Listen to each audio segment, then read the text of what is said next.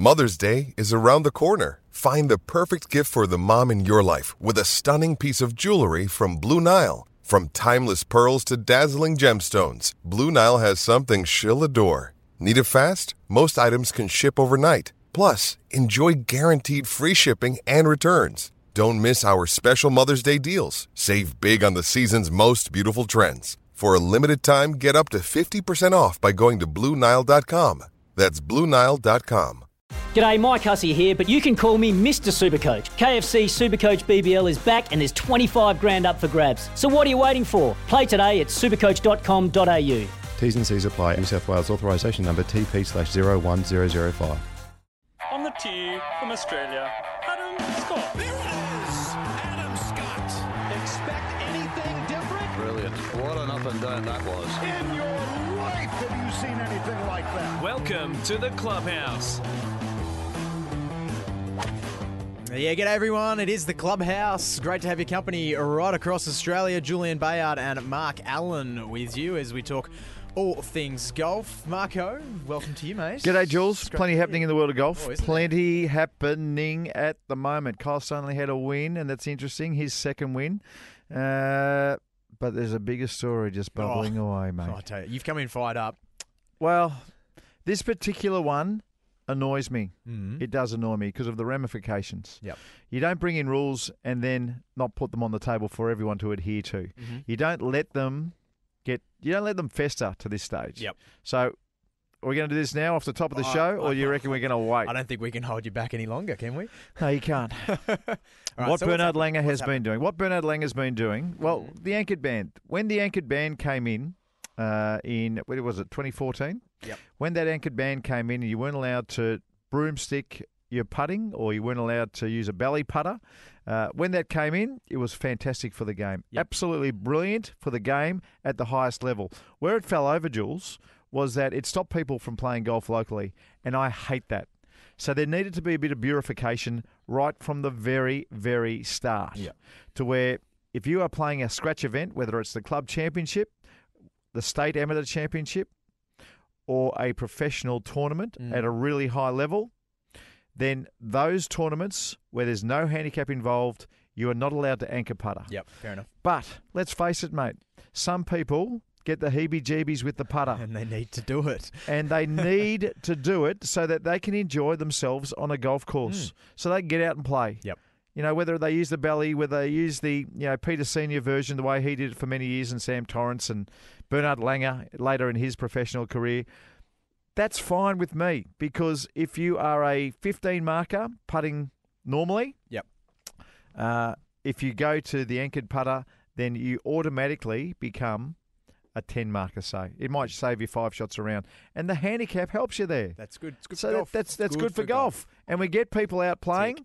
Correct. And we look after our fellow golfers, because once you get the golf bug, it's hard to get rid of it. That's right. The only way you get rid of it is if you get the yips, or if you just can't hit the ball anymore. That's the only way you lose the golf bug. So here's a way of keeping it. But what we have seen, particularly around Bernard Langer, and there's another guy called Scott McCarron, who's been very prominent lately on the Seniors Tour. And they play on the Seniors Tour. Yes. Or the PGA Tour. There's also a young fella, and I don't know, he's not a young fella. He won the Mid-Amateur Championship, who beat Curtis Luck. He did too. At the and you were notable at the time. I was filthy at the time. Yep. Because you know why I was filthy? Because they're playing for sheep stations. They literally are. Yep. You had Curtis Luck wins the US Amateur. Curtis Luck wins the Asian Amateur Championship. Mm-hmm. And now just to finish off that CV, he gets into the Masters, and here's his chance to be the leading amateur at the Masters as well. And that's taken away from him because somebody's not playing by the rules. In fact, that's wrong, because they are allowing somebody not to play by the rules. So I don't blame Langer, and I don't blame Scott McCarron, and I don't blame this kid who's the leading amateur at the Masters. I blame the people who brought the rules in. Yeah. It's shameful what they're doing. Bernard Langer, what is he now? He's either tied Jack Nicklaus's senior major championship record, or he's about to go past it. It's one or the other. Or he's tied it, or he's gone past it. It's one or the other. Yep. So how are they getting away with it?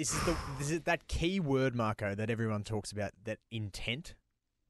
That's what everyone's talking about in the specifics of this rule is if you have an intent to not anchor and you accidentally might be holding your shirt, well, look, then I'll tell you what, get away with it. I implore people, if you've got the chance, if you're hands-free at the moment and you can, you know, someone's driving the car or you're at home, Google new putting anchoring laws because it shows what's acceptable. And what is acceptable, the only thing that's acceptable in this picture is that the bicep is not connected to the chest or the rib cage because that is considered anchoring. Yes. And certainly the hand is not anywhere near touching your shirt. The shirt, not touching the sternum, not touching your chin. It's not touching. It's got to be absolutely free. That's right. And what we've seen Bernard Langer do since this is creep. He's crept, he crept, he crept. Now, at the start, he just kept his bicep close to his ribcage, which the USGA and the R&A told us when it came out was not allowed. That's right. But they let him get away with it because there is this one little rule in there. It says you're allowed to brush your shirt accidentally. Now, come on. And the thing with, what a joke. What an absolute joke to put that in the rules. The thing with Langer is that his practice strokes, which you're allowed to do whatever you want, he anchors his putter. And then he pretends... moves it away, but sometimes now it just sticks on there. That's right. So people have been watching, and people have quietly got madder and madder at madder. We're just waiting for the USGA to pull them up. Or you know where it is, the US Champions Tour. Abhorrent behaviour. How they can do this? Because like, mate, there is money involved. Like Bernard Langer doesn't need the cash. Millions involved, Marco. But there are other guys who need it, who are 50 years old, who didn't make as much money as Bernard Langer through their life. That's right. Who are being, you know, $100,000 taken out of their kick. If Bernard Langer putts like this and wins a tournament and keeps them out, that changes what they do for the rest of their... you know, $100,000 might buy them a condo in the States and they can live off that rent money for the rest of their life. But the Champions Tour rules officials have watched and let this happen for way too long. And it has taken social media. How about that? It took some couple of blokes tweeting it. Social media are now, people are filming what they see on the television screen, blowing it up and putting it out there and sending it to people like Brandel Chamblee. Now, if you don't know who Brandel Chamblee is, folks. Fantastic article. Brandel Chamblee is the go-to man. He's basically the anchor of the Golf Channel, one of the most successful cable networks in America, if not the most successful cable channel in America. And he's the anchor. He's written a brilliant article on golfchannel.com. Oh, fantastic. All about it. I haven't seen the article. I'll put this on our Facebook page, facebook.com/theclubhouse. So they've tweeted out Bernard Langer, an eagle putt somewhere. Now, I don't know why this is the case, Jules, but quite often, even at the highest level, you get a 10-foot eagle putt in a tournament, you get a bit nervy. And he clearly, in this nervous state, has put his thumb into his sternum and made a stroke. So no one's picking it up. No, you don't have any Champions Tour players not signing cards, which is what you do in this situation. You probably go up to Bernard. So if you were playing with him, you go, I'm not signing that. If Bernard Langer had his thumb on his sternum on the first hole and putted like that... on the way to the next tee, it is your duty as a professional golfer not to look after yourself, but to protect the field. That's one of the great things about golf and professional golf at the highest level is that we oversee the rules of the game. Because there's only 3 or 4 or 5 or 6 officials roaming around the course, so it's up to you when the officials aren't around to watch what's going on. So if I was there, I'd tell Bernard, I'd say, Bernard, I just saw you anchor on that hole, and I'm not going to sign your card at the end of the day. Now, there'd be a big blue for the rest of the day. You wouldn't speak, and you'd lose a friend. Look, Bernard Langer, he'd never speak to you ever again. But the rest of the field would come and shake your hand afterwards, and they would say, thanks, Jules. Thank you so much for doing that. We really appreciate it. It's well played. It's been going on too long. Might have been awkward for 8 holes. That's it. Oh, no. It's awkward for the rest of the time, mate. When you're calling someone a cheat, that's what you're doing by saying I'm not signing your card. But everyone, it needs to happen. It's got to happen. There's a fascinating part in this Brandel Chamblee article where he talks about the great Arnold Palmer when he was once playing golf and said he wanted to check whether a mark on the green up to his playing partner. He said, "Is that just an error in the green, basically. Or a spike mark. Or as a spike mark, which is a ball mark that I can fix. Yeah. And he said, I'll give you the benefit of the doubt. And he goes, no. I don't want the benefit of the doubt. I want you to tell me what it is. And because he wanted to make sure that he was playing by Arnold Palmer was asking Brandel Chamblee? No, he was asking one of his touring pro partners. I think Gibby Gilbert might have been the man. Yeah. So I like that from Arnold, and Arnold is great. When I was playing on tour, if a player asked me once, I'd say, hey, listen, if you were playing with me, a professional, and you said, hey, Mark, is this a spike mark or is this a pitch? Can I fix this pitch mark? I'd look at you and I'd say, mate, you and I both know what pitch marks are, and I trust you. Yeah. And that's it. But I'd still be watching. Yeah. I'd still be watching because what players have done for a million years as well, the old spike marks when we all used to wear metal spikes, the metal spike would prick up a bit of grass. Yeah. That's a spike mark that you're not allowed to touch. But what you are allowed to touch is loose impediments. Yep. So what players used to do is that they would just rip it up. Mm. They'd go, quickly rip it up and throw it away like it was a loose impediment. Now, that went on for a million years. Yep. And it's impossible to pick players up on it. Mm-hmm. You can see that it might have been, but some spike marks, when the metal spike came out of the green, it would actually turn that spike mark into a loose impediment. It would just drift around. It would blow around. Yeah. So you can't go people for it. So, if you had enough hide, professional golfers would just rip it up and throw it away. Can't be questioned. Mate, it was a loose impediment. What are you talking about? I just threw it away. Yep. So that would happen a lot. But what we haven't seen on the Champions Tour, we haven't seen anyone not sign Bernard Langer's card. Not Everyone's that we've been told anyway. Just letting it go. Not that we've been told. Yeah. I only played professional golf for 15 years, and 3 times I wouldn't sign a card. Do you think? Yeah. 3 times. Mm. I said, no, mate. Sorry, buddy. I've seen you cheat. I remember you telling me story. I saw what you did over there.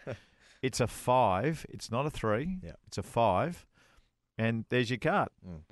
Once you sign for that 5, I'll sign the card. And they go, no. I said, well, I'm not signing your card. And then there's a headache.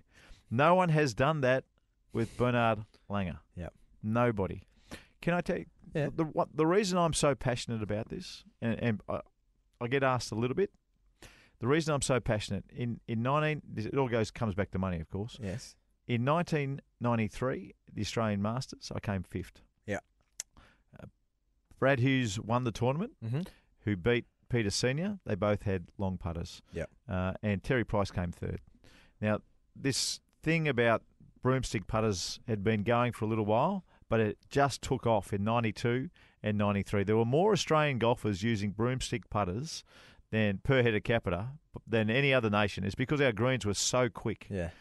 Now, when the greens are quick like this and the wind blows like it does in Australia, the nerve is the most important thing in golf. It is the only toughness in golf is how you hold your nerve. Mm-hmm. So we had these unbelievably quick greens that year at Huntingdale. Ridiculous. Like they were 14, 15 on the Stimpmeter. And the 3 guys who beat me all had these long putters. So they won, the 3 guys with the long putters. Yeah. Craig Perry came 4th, I came 5th. Greg Norman and Nick Price, who were number 1 and 2 in the world, they came 6th and 7th. So it was a rip-roaring tournament. So my prize money for the week was $30,000.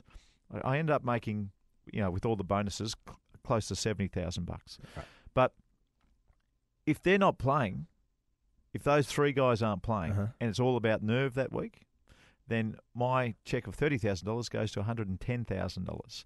Later that year, I had to go to the US Tour School.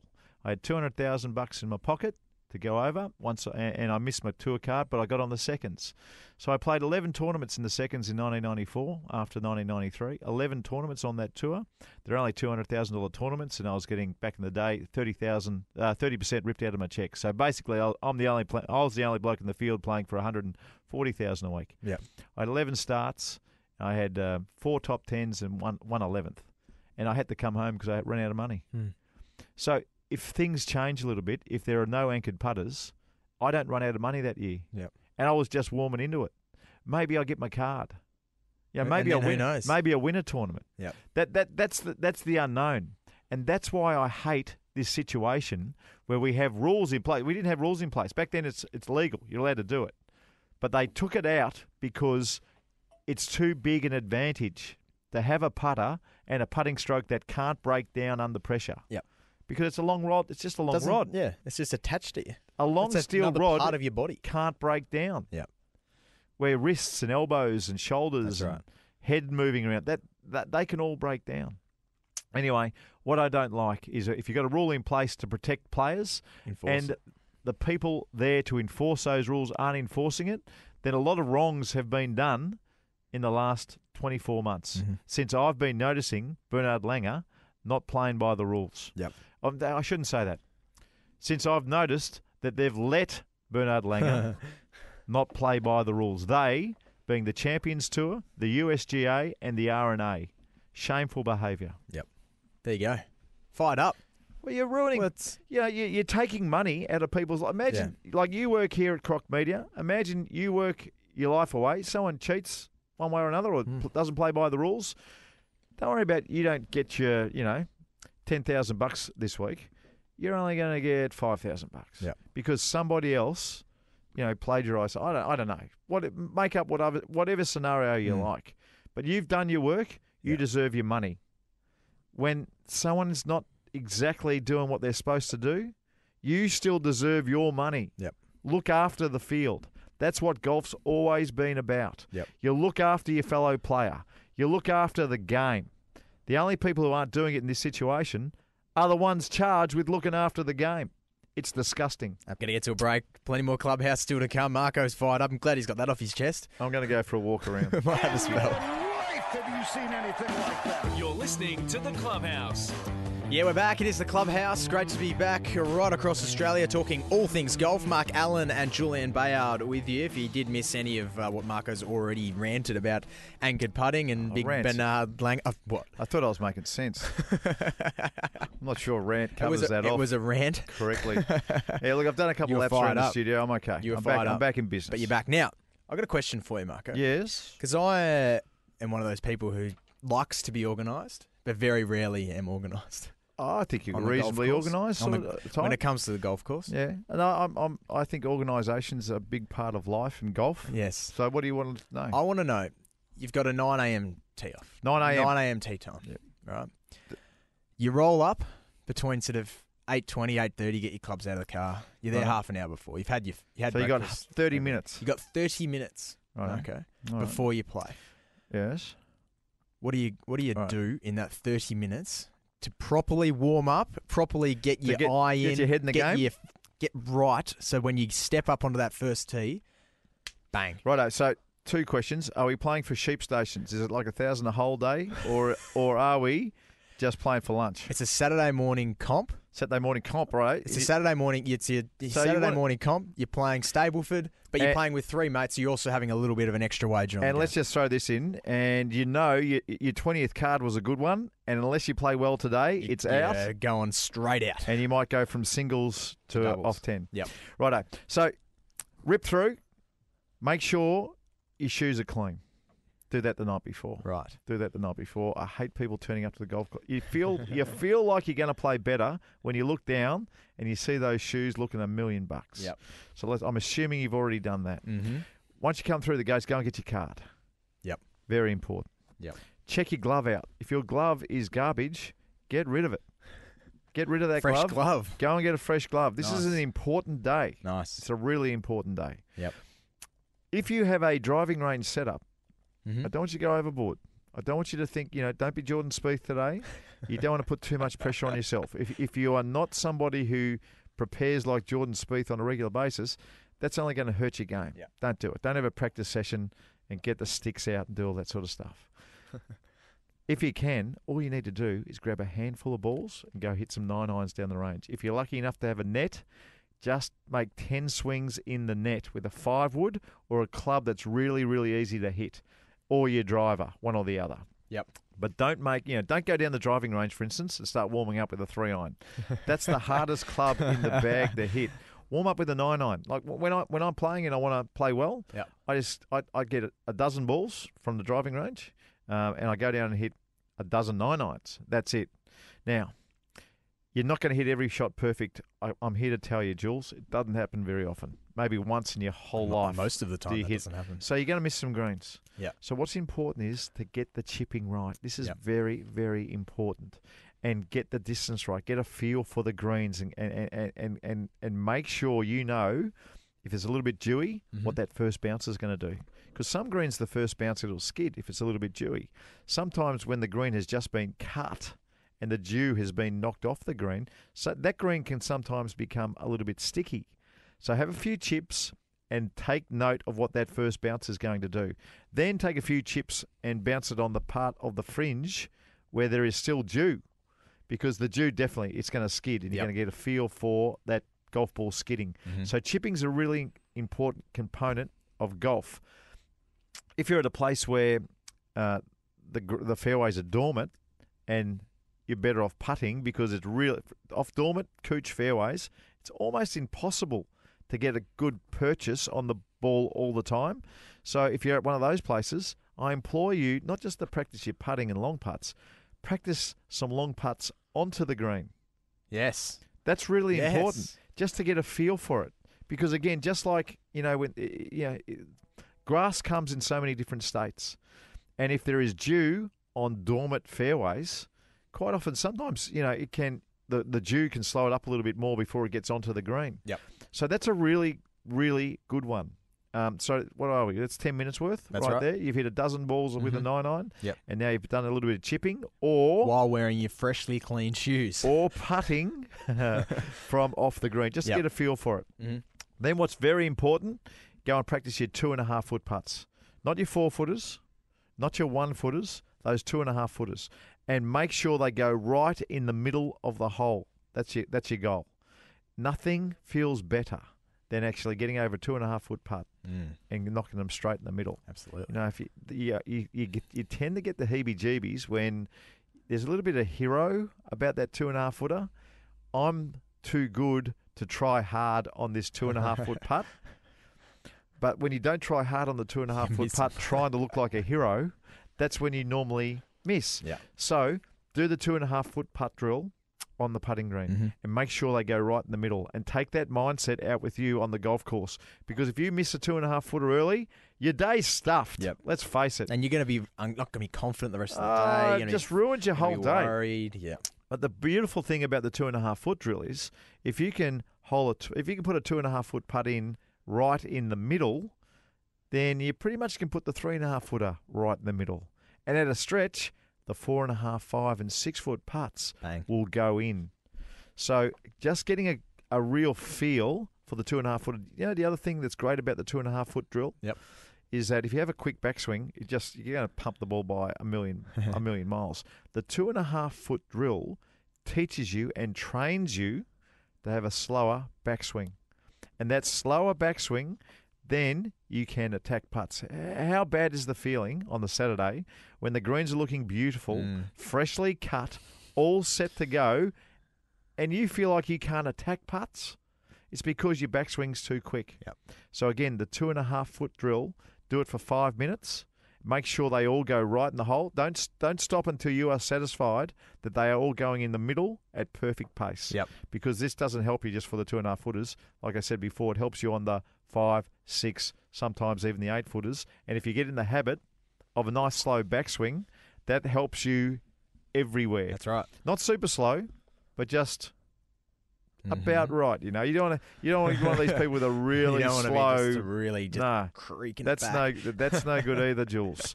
But you want the backswing to be slow enough to where you can accelerate and feel like you're attacking putts. Because let's face it, go back and have a look at Seve, Tiger, Jordan Spieth. It looks like they're hitting these putts kind of hard, but their ball always goes the right speed. It's because their backswing is slow enough to where they feel like they're accelerating on the follow-through. If you've got a quick backswing, then sometimes you feel like you can't go quick and accelerate through, and you've just got to ease through the ball. Stopping on it, and then it's no good for anyone. As soon as you ease through the ball, you know you're doing something wrong. Yeah. So the 2.5-foot drill is key. Now, what do we got next? Well, basically you've got 15 minutes before your tee time. But you've got to be on that first tee 5 minutes beforehand just to shoot, the stuff with your buddies. because you got to look cool. You can't turn up. So you're saying the last 10 minutes, just have a chat? The last 10 minutes, don't look like you're trying too hard because the expectation of your round will go through the roof. Yes. So do all the hard work early in that first 15 minutes. Yep. Maybe go and buy a packet of teas. Maybe go get your coffee. Yep. Maybe go, go get a toasted sandwich. Mm. But don't drive the expectation up on your round of golf. You want to look cool, feel cool, but be absolutely prepared for the serious stuff, which is rhythmical swings, which we covered off with the 9 irons. Yes. And 5 woods. You don't need to hit them hard to get them in the air. That's why you practice. That's why you do a small warm up with these.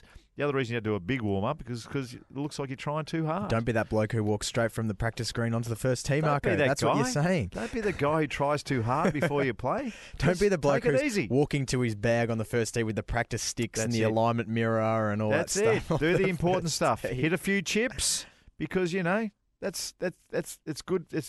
Let's face it. It's probably the only time you're going to practice your chipping for the whole week. That's right. So do those chips and do those putts where you're 10 foot off the green and 20 foot off the green, particularly in winter, because I'll say it until I'm blue in the face. Those dormant fairways, the dormant cooch fairways, it's a health hazard to try and chip off them. It makes you look foolish a lot. Yes. People, I play with some guys on Wednesday. Now, I haven't played with these guys before. Uh-huh. I just joined their group. In fact, it was Doctor Turf and Beezer kicked me out of their group. Oh, of course he did. So they kicked. Did they get someone better? Did they? Yeah. Well, I was supposed to be playing with them, but anyway, it doesn't matter. So I've joined another group, and they were great guys. I was horrified. They're hitting 60-degree wedges off tight cooch fairways. Tiger Woods and Seve Ballesteros wouldn't do that. Yep. They wouldn't do it. But because they watch TV and they see the pros using lob wedges and putting spin on the ball in America. They see that happening all the time. They go, well, I'm just going to do it. But the conditions that the pros are doing it off, this beautiful ryegrass that sits straight up in the middle of summer. You can't do that here. They're chipping on this grass where the ball is up, 1, but 2, they're able to hit the ball in the sweet spot on the lob wedge. Mm-hmm. When the ball is on this dormant cooch and sitting really low, you're actually the sweet spot becomes the second groove up the face, which is not the sweet spot. That's something totally different. That's right. So, I was horrified to see it. It happens a lot. I don't do any chipping practice anymore except for when I'm warming up for a round. Uh-huh. And I'm putting from everywhere off dormant fairways. Yeah. I mean... You are a big putter off the green. I like it. Yeah, well, it's the way to go. That's it. It's sensible. Mm. That's what you would do. We've got a British Open at Royal Birkdale coming up. Yes. You watch how many of the pros... putt from off the off. I'm looking forward to seeing that actually. Yeah. They putt from miles off, and it's because the fescue grass is cut really, really low, and they can't get their lob wedge underneath it. Mm-hmm. That's the only reason. If it was a different grass that they had on those golf courses, like they had the ryegrass on a golf course over there, they'd all be chipping. Yep. So it's what they do is matched to the conditions and the lie that they have. So, like I said. Watch what happens at Royal Birkdale. Some of the Americans will chip because it's just nature. You watch the guys who can play on those golf courses. They all putt. They all putt from off the greens. Yep. Remember Martin Kaymer? Martin Kaymer won a US Open at Pinehurst, and he famously putted from everywhere off the greens. Yeah. And it was one of the very first US Opens. That US Open at Pinehurst that he won. Remember the conditions? They had sand in the rough instead of the long rough. And around the greens, they had tightly mown greens, and they're like upside-down saucers. Yep. Pinehurst, absolutely famous for that. Martin Kaymer that week won by 4 or 5 shots. He putted from off the greens at every chance he got, and he beat the rest of the field doing it. And he said afterwards that he practiced all week. Yep. He hardly hit a chip. He putted from off those greens because it was the type of setup required and the best percentage chance to get the ball close. And that's why I say... off the greens, putt every chance you get, folks. At the very least, it's a 7-iron. Mm. Don't try and hit a lob wedge or a sand wedge or a mid wedge or a pitching wedge. Don't do it. That could be my number one problem in golf, Mark. If you are not practicing it all the time, and not many people do, yep. If you get a chance to putt. Love it. 20 minutes, 30 minutes. If you got that this week, there's your routine. And how about that? You got 30 minutes to get ready, and 15 minutes of that is just hanging out and being good. How good. That's how you do it. Don't put expectation on your reel. Last thing to do. Got to get to a break. Plenty more Clubhouse still to come. In your life. Have you seen anything like that? You're listening to The Clubhouse. You certainly are. This is The Clubhouse. Julian Bayard, Mark Allen with you as we talk all things golf. Marco, this week I was just going through my golf bag. Hey, now that's not a bad exercise for people to do from time to time. Rare. Because... You can, again. Especially when you're carrying your clubs. I'm glad you said this because I told you before that I play with some guys I never played with. Yeah. So I've just got my carry bag, and every once in a while, just to keep things moving, you know, I'd hit my drive, and then whoever got last guy, I'd pick up their bag and I'd drag it along. Yeah. I couldn't believe how heavy some of these bags are. What are they doing? So, I've decided today. You had your top five last week of people who've.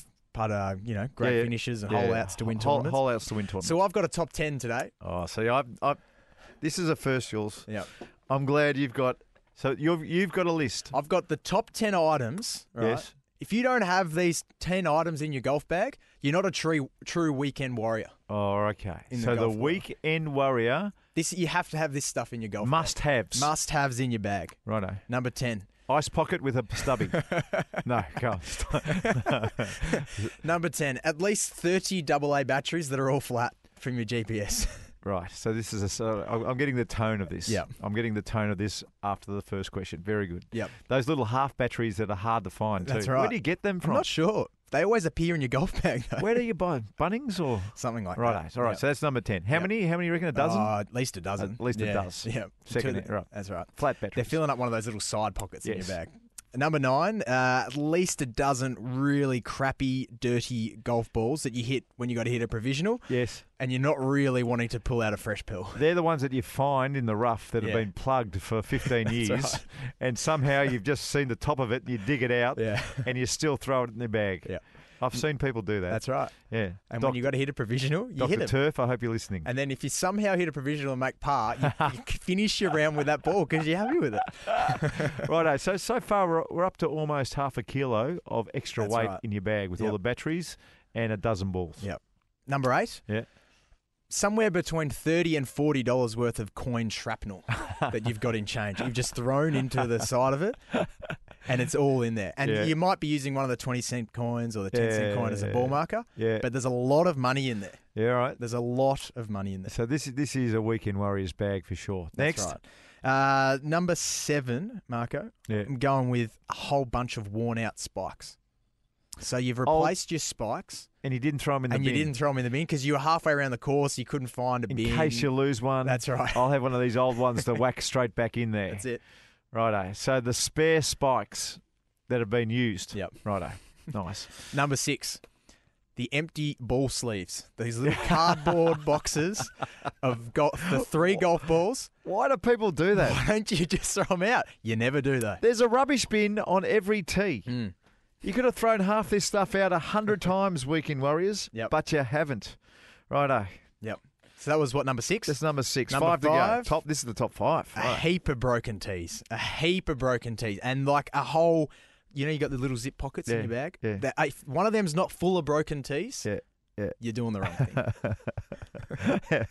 And the old plastic tees too. Oh, yeah. No one's. Yeah, people only use those plastic tees when they're run out of the cool wood ones. That's right. Yeah, that's right. And you've always got heaps of those tees that have the distance that should be plugged into the ground. Like a little marker on them. They used to be great when you were a kid. Yeah. Yeah, they were good. But you always got them, but you never used them. Yeah, righto. That's good. Number 4, sunscreen that was made pre-2000. Bravo. I think I might be guilty of that one. I might be guilty of that one. And then when somehow the sun comes out in summer and you've got to put something, you go, gee, I hope this has still got some sort of SPF in it. Yes, very good. But you still use it, Marco. Yes. You still use it. Number 3. Yeah. Scorecards from some famous course you played maybe 5 years ago that you didn't want to throw away. The card from the Australian Golf Club. Yep. Or Hope Island. Hope Island had been there. And I reckon if you played Barnbougle in the last 10 years. That's it. There'd be one card from Barnbougle or something in the bag that's still there. Yep.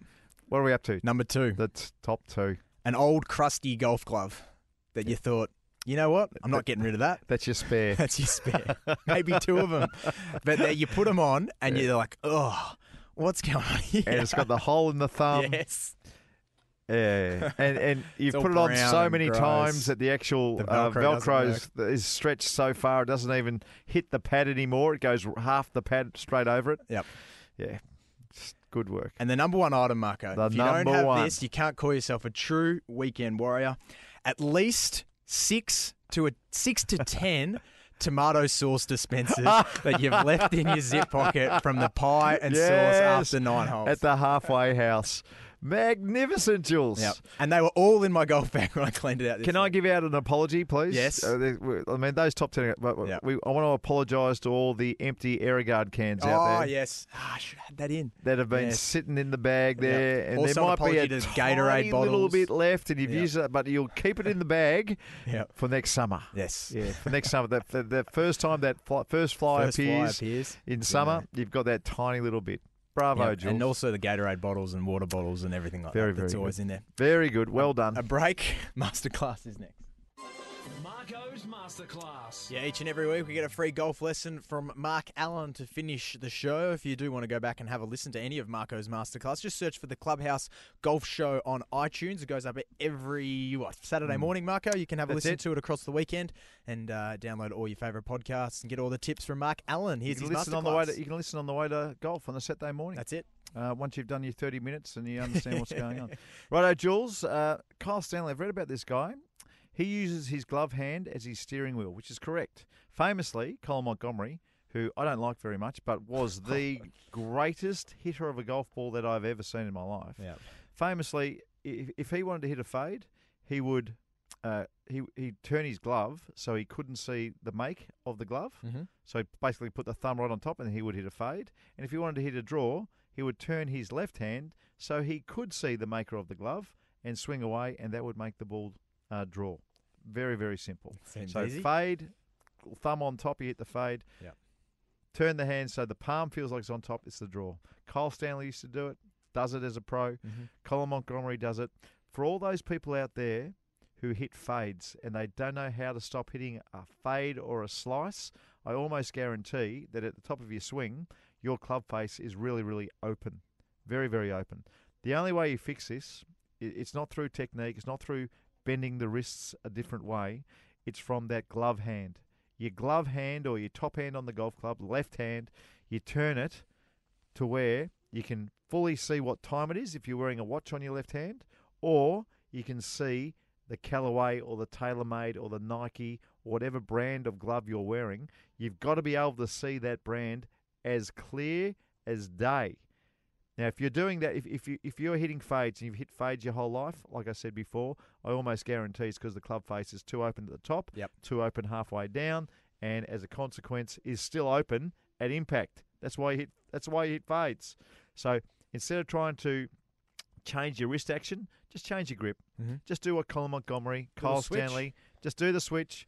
Turn the left hand. Start to be able to tell the time. On top, you've got to be able to see what time it is. Yep. Or you've got to be able to see that you're wearing a TaylorMade glove. One or the other. Nice. Simple. Most people actually have good enough swings to hit the ball straight all the time, but they've got really bad grips. You know the golf grips, you get an old set of clubs that's got the pad. Yeah. It's got the little markings where you think you should put your thumb. Yeah. That thumb pad on those grips from yesteryear have made teaching professionals right around the world, millions of dollars. Yeah. Because people just assume your thumb goes on top. It's not the case, folks. No. It is not the case. Make sure you can see the glove, what make it is. Make sure, if you're wearing a watch, make sure you can see the time just a little bit, and you will be a straight hitter instead of a slicer. Perfect. Easy. Done and dusted. Like it. Next week, Marco. Yeah. British Open. Any chance we can get Bernard Langer on the show next week? Do you reckon he'll come on? I don't think so. Doubt it. No, I don't think so. Do you reckon he listens to the show? I don't know. Maybe we can get a Champions Tour official. Yes. Can we get a champion or a USGA official? Just someone to or someone from the R&A. Someone to calm you down because you're fired up. Oh, they won't calm me down. No. But I'll ask a few questions. You will. See you, buddy. I'll see you next week. Want to witness the world's biggest football game? Head to iCanWin.com.au, predict Australia's score with a crystal ball, and it could be you and a friend at the FIFA World Cup Qatar 2022 semi-finals, all thanks to McDonald's. Maccas, together and loving it. TNCs apply.